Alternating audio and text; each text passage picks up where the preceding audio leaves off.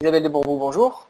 Bonjour. Directrice diocésaine de l'enseignement catholique en Gironde. Vous avez donc, comme des milliers d'élèves, fait votre rentrée euh, avec euh, les professeurs et les personnels des établissements de l'enseignement catholique. Première question euh, sur l'actualité immédiate. Comment s'est passée cette rentrée attendue dans un contexte sanitaire exceptionnel? Nous faisons notre rentrée, mais ce sont surtout les enfants et les enseignants et les chefs d'établissement qui font leur rentrée sur le terrain et nous, on, suit de très très près ce qui se passe. La rentrée s'est bien passée. cette semaine, donc hier en fait, après des, journées pédagogiques avec les enseignants qui étaient avant. nous avons, nous, travaillé avec les chefs d'établissement la semaine dernière, comme on a l'habitude de faire, euh, et, nous avons trouvé qu'ils, euh, ben, d'abord, s'étaient un peu reposés pendant les vacances. Donc, euh, ils, étaient, ils, étaient, ils avaient repris avec beaucoup, beaucoup d'implication et beaucoup de courage. Et moi, je les ai trouvés plus sereins que ce que je pensais. C'est-à-dire qu'en fait, on voit qu'ils ont profité de l'expérience du, premier semestre euh, de la période du confinement et du déconfinement pour acquérir euh, des, réflexes, des, modes de travail, et puis peut-être de la distance aussi par rapport à toutes ces questions sanitaires qui peuvent être extrêmement stressantes. Voilà. Donc, euh, donc finalement, on était un peu inquiet en se disant tout le monde va être tendu, les parents vont être tendus, les enseignants vont être tendus, les chefs d'établissement aussi. Et finalement, ça s'est bien passé partout. Il y a un établissement qui, euh, ayant eu un cas de Covid, n'a pas pu ouvrir. Voilà. Quel est le protocole appliqué dans l'enseignement catholique en Gironde? Est-ce qu'il diffère de ce qui a été annoncé pour euh, l'éducation nationale? Ah non, euh, le protocole ne diffère pas du tout.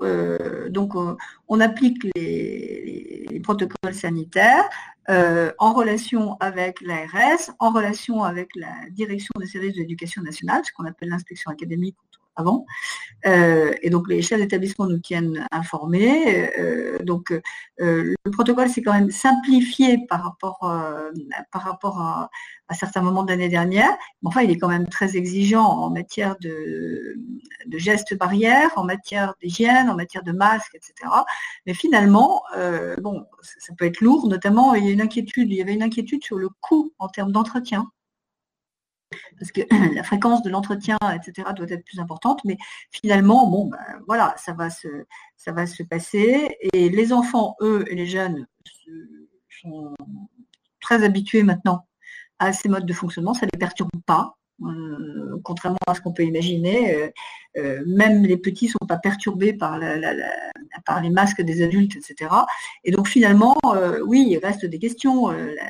La, question de la pause méridienne et du déjeuner, il y a des choses qui sont compliquées.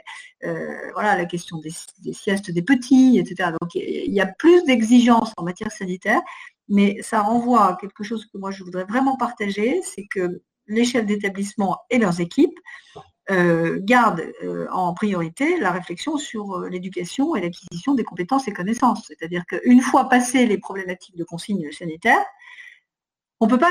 Une école, c'est fait pour apprendre. Et c'est fait pour grandir.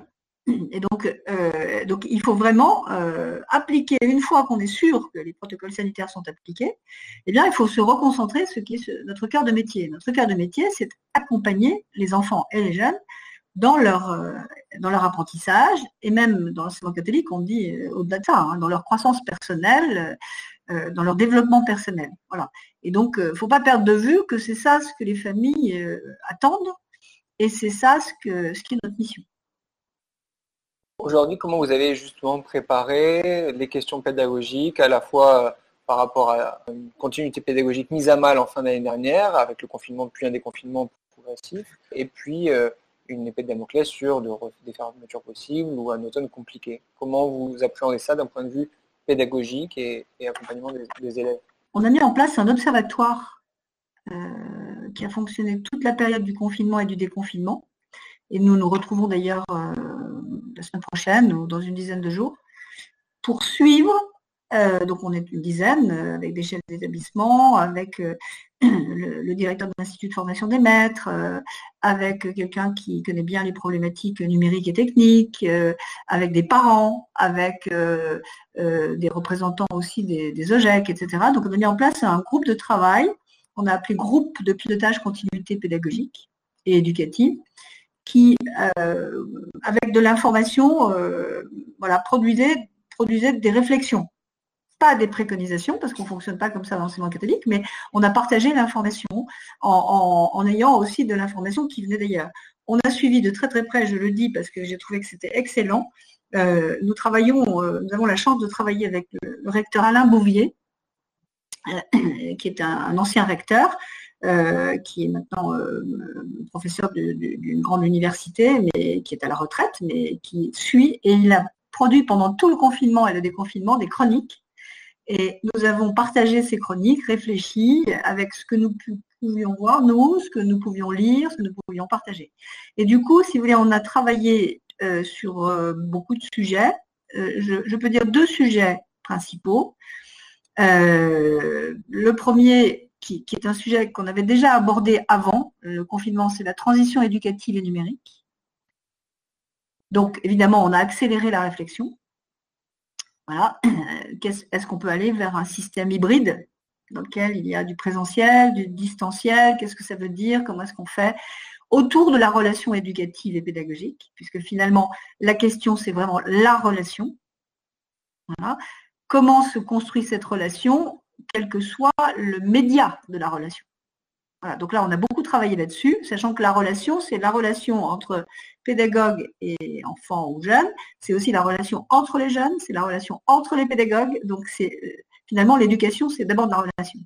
Et donc on a travaillé sur cette transition éducative et numérique et la relation.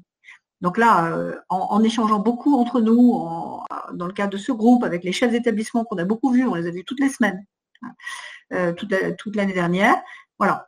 Et puis, le deuxième sujet sur lequel on a travaillé, mais euh, avec, euh, avec peut-être moins d'anxiété qu'on peut en avoir de façon générale, c'est la question de ceux qui sont les plus fragiles. Euh, alors, fragiles parce qu'ils sont loin de l'univers scolaire, fragiles socialement, fragiles parce qu'ils ont éventuellement un handicap en apprentissage. voilà, donc on a essayé de d'évaluer euh, quelles étaient les difficultés. On a évalué un maximum de 200 enfants et jeunes euh, sur les 38 000, des, enfants qu'on pourrait dire euh, un peu perdus de vue. D'un point de vue dotation matérielle, vous avez eu l'occasion de faire un point sur ce qu'il y avait dans les établissements, dans les familles, ce qu'il faudrait compléter à la rentrée? Oui, on l'a fait tout de suite. On l'a fait dans le, premier mois du, confinement. Et on a fait savoir avec l'association des parents euh, pouvait euh, contribuer à la dotation des familles si c'était nécessaire. Donc, euh, il y a eu quelques cas dans lesquels ça a été fait. il, est resté quelques difficultés qui étaient des difficultés de réseau. Euh, notamment par exemple dans une zone comme Langon, il y a des zones blanches autour de Langon. Donc là, là en fait, il a fallu mettre en place des, systèmes de relations euh, plus, matériels, plus papier, etc. Et donc là, on l'a fait.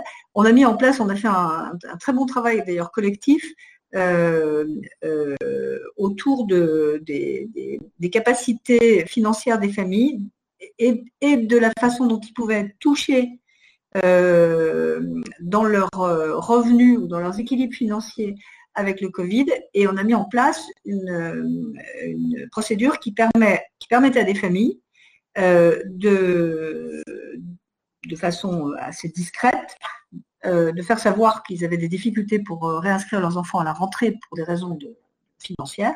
Et donc, on a pu aider. Ça n'a pas été si important que ça. je crois qu'il y a une trentaine d'enfants euh, dont, on a permis la réinscription à la rentrée, parce qu'il n'était pas question que des familles soient obligées d'enlever leurs enfants de l'enseignement catholique de Gironde pour des raisons financières. Voilà. Donc on a mis en place une procédure de remontée d'informations qui fait que l'association de parents a financé euh, discrètement les contributions euh, familiales d'un certain nombre d'enfants. voilà. Donc au final, il n'y a pas eu tellement de difficultés matérielles, sauf des difficultés qu'on ne pouvait pas régler. Voilà. Euh, et quand on a eu des, difficultés euh, d'éloignement, alors oui, il y a des enfants pour qui, les enfants et les familles pour lesquelles ça a été difficile, mais ça c'est la même chose dans, l'enseignement public, c'est des enfants, dans, des, familles dans lesquelles il y a des enfants avec un, handicap important. Les coordinateurs et coordinatrices de ce qu'on appelle les ULIS, donc des, unités d'accompagnement d'enfants à besoins éducatifs particuliers, ont été très sollicités et les familles ont été très c'était très difficile parce que si vous voulez scolariser un enfant, c'est pas facile, mais scolariser un enfant à besoins éducatifs particuliers, avec parfois des troubles de l'apprentissage importants ou des troubles du comportement, il y a des familles qui étaient très en danger. Euh, vous aviez fait un point euh, en mai sur l'accompagnement, notamment du personnel euh, qui pouvait être fragile dans les enseignants ou le personnel administratif. il est également de mise en cette rentrée. Oui. Alors, on a, on a fait un point, mais euh, quantitativement, je n'ai pas exactement encore le chiffre. Euh, puisqu'en fait, on, a, avec les règles des, concernant les, personnels à risque et les personnels fragiles ont changé. Elles sont, euh, elles sont, plus, sont plus favorables au travail, on va dire. on, on, a pensé à un moment donné que ça allait conduire à une augmentation nette des arrêts de travail. Oui, les, critères, pour, préciser, les critères de vulnérabilité ont été retirés euh, euh, en tant que motif de dispense pour un conjoint ou pour une personne qui présente des risques cardiaques, diabétiques. oui. Oui. Donc, euh, donc il y a quelques cas, on a eu quelques cas, mais on n'a pas eu une explosion du nombre d'arrêts maladie et une explosion du nombre de demandes. Nous, on le sait parce qu'en fait, quand il y a un arrêt maladie, ça, ça, conduit à une demande de, suppléant, c'est-à-dire d'enseignant qui prend en charge la classe pendant l'arrêt maladie de, l'enseignant titulaire de sa classe. Donc là, on le voit tout de suite, nous. Et donc, il n'y a pas eu une vague particulière. C'est-à-dire que les personnes qui étaient vulnérables en mai et qui n'étaient pas revenus au travail selon ces critères sont revenus au travail désormais Oui. Eh oui, oui. Eh oui. Avec parfois des, inquiétudes, c'est sûr. C'est sûr. Euh, ce, que, je voudrais dire aussi, parce que vous parliez de la préparation de, la rentrée de l'année 2021, euh, l'année 2021, euh, donc on a beaucoup travaillé là-dessus avec les chefs d'établissement, c'est-à-dire que bien sûr on s'est concentré sur la rentrée, bien sûr on s'est concentré sur les questions sanitaires et, le travail éducatif et pédagogique de l'année 2021. Mais il, nous semble indispensable de voir loin. C'est-à-dire que euh, voilà, donc on est en réflexion de, transition euh, éducative. Euh, on, a beaucoup travaillé au premier semestre, y compris pendant le moment où tout le monde avait envie d'être concentré sur la période de confinement ou de déconfinement. On a réussi avec les chefs d'établissement à continuer à travailler sur euh, notamment le pacte éducatif global du pape François, qui est un très beau texte qui euh, donne des pistes pour une éducation écologique intégrale.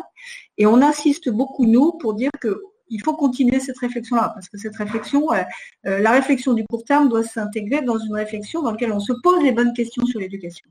Voilà.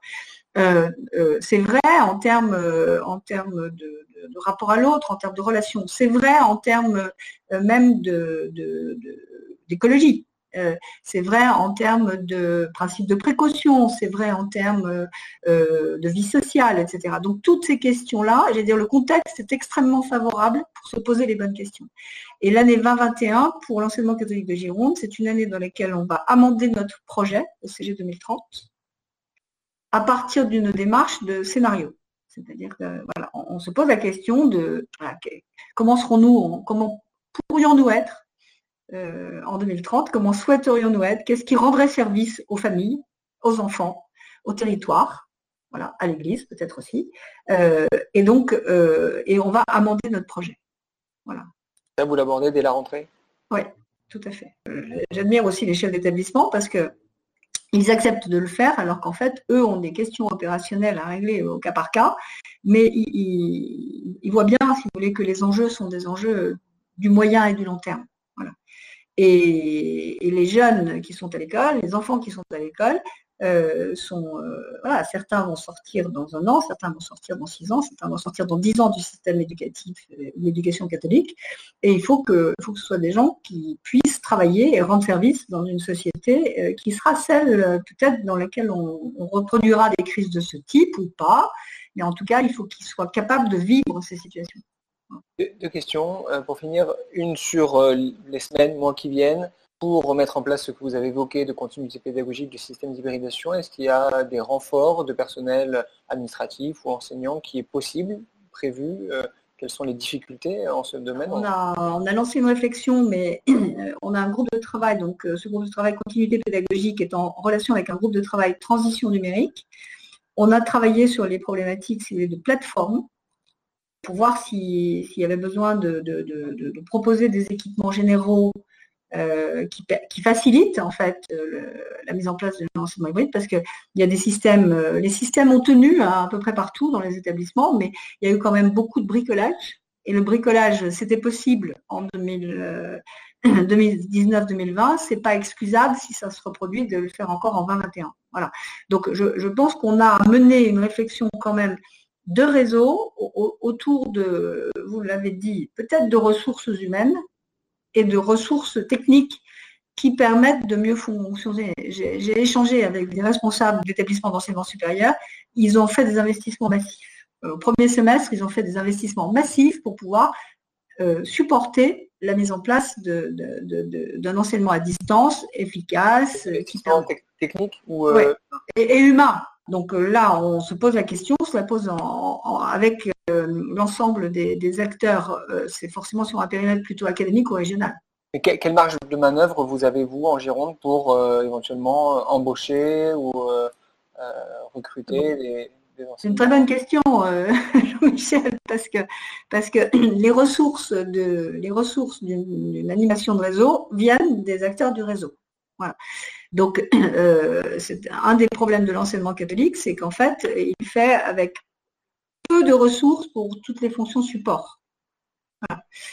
Et, donc, euh, ça veut dire qu'il faut qu'on mutualise, c'est sûr, des fonctions support.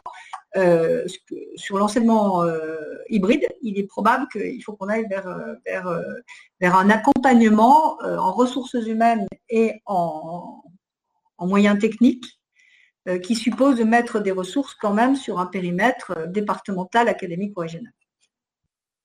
Dernière question, sur la partie professionnelle et, et en alternance des établissements, c'était une des problématiques pour les lycées professionnels en, juin, avec une perspective de rentrer sur le marché du travail. Comment, comment s'est passée l'année, comment s'est passée cette rentrée, puis comment elle se passe pour les lycées professionnels qui, euh, accueillent des jeunes euh, dans des formations qualifiantes?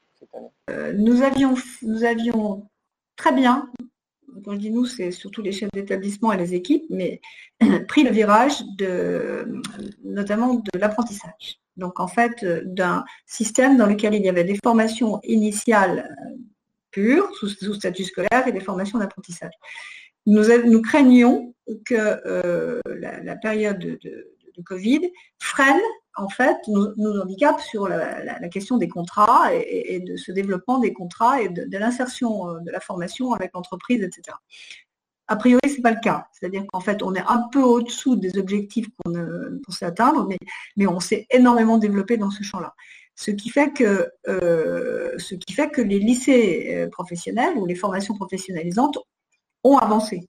Euh, il y a eu une politique ministérielle extrêmement forte dont on attend encore la finalisation, avec une crainte qui avait été celle du ministre qu'avec des taux de réussite importants au bac, on ait des difficultés d'intégration dans des parcours professionnalisants ou des parcours d'études post-bac, notamment pour les jeunes de lycée professionnel. C'est-à-dire qu'il y a eu une volonté politique d'ouvrir des parcours supplémentaires pour des jeunes qui sortaient de lycée professionnel et qui souhaitaient poursuivre leurs études. Donc on a été intégré à cette politique et plutôt bien.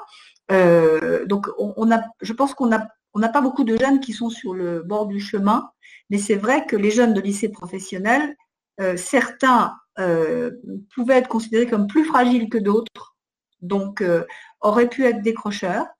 Euh, on ne l'a pas constaté. On n'a pas eu plus de décrocheurs en lycée professionnel qu'ailleurs, pas plus qu'avant. Voilà, donc c'est vrai qu'il y en a, parce que c'est des parcours dans lesquels il y a des jeunes qui ont des profils particuliers. il y a eu donc un taux de réussite aux examens plus élevé que d'habitude, donc ils sont rentrés dans des parcours post-bac. On va voir ce que ça va donner. Je pense que c'est maintenant que la question se pose, c'est-à-dire c'est maintenant qu'il faut les accompagner parce que certains peut-être n'étaient pas prêts. Pour finir, une joie euh, que vous voulez partager La, joie, c'est de voir qu'il y a toujours autant de familles qui font confiance à l'enseignement catholique. D'ailleurs, je, me permets de, de rappeler qu'on a notre messe de rentrée le, 22 septembre en fin d'après-midi et que tout le monde est invité. Voilà, parce que c'est un moment, euh, c'est un moment fort de rentrée de l'enseignement catholique et qui montre. Sera-t-elle célébrée? Pardon? Sera-t-elle célébrée? Et à quelle heure? À la, cathédrale à 17h30. Voilà. Et, bien sûr présidée par monseigneur Jam. Euh, c'est la première messe de, rentrée qu'il préside. Voilà. Et euh, donc nous, tenons à être au service du, territoire et je pense que nous le faisons comme nous pouvons. Donc ça c'est une vraie joie.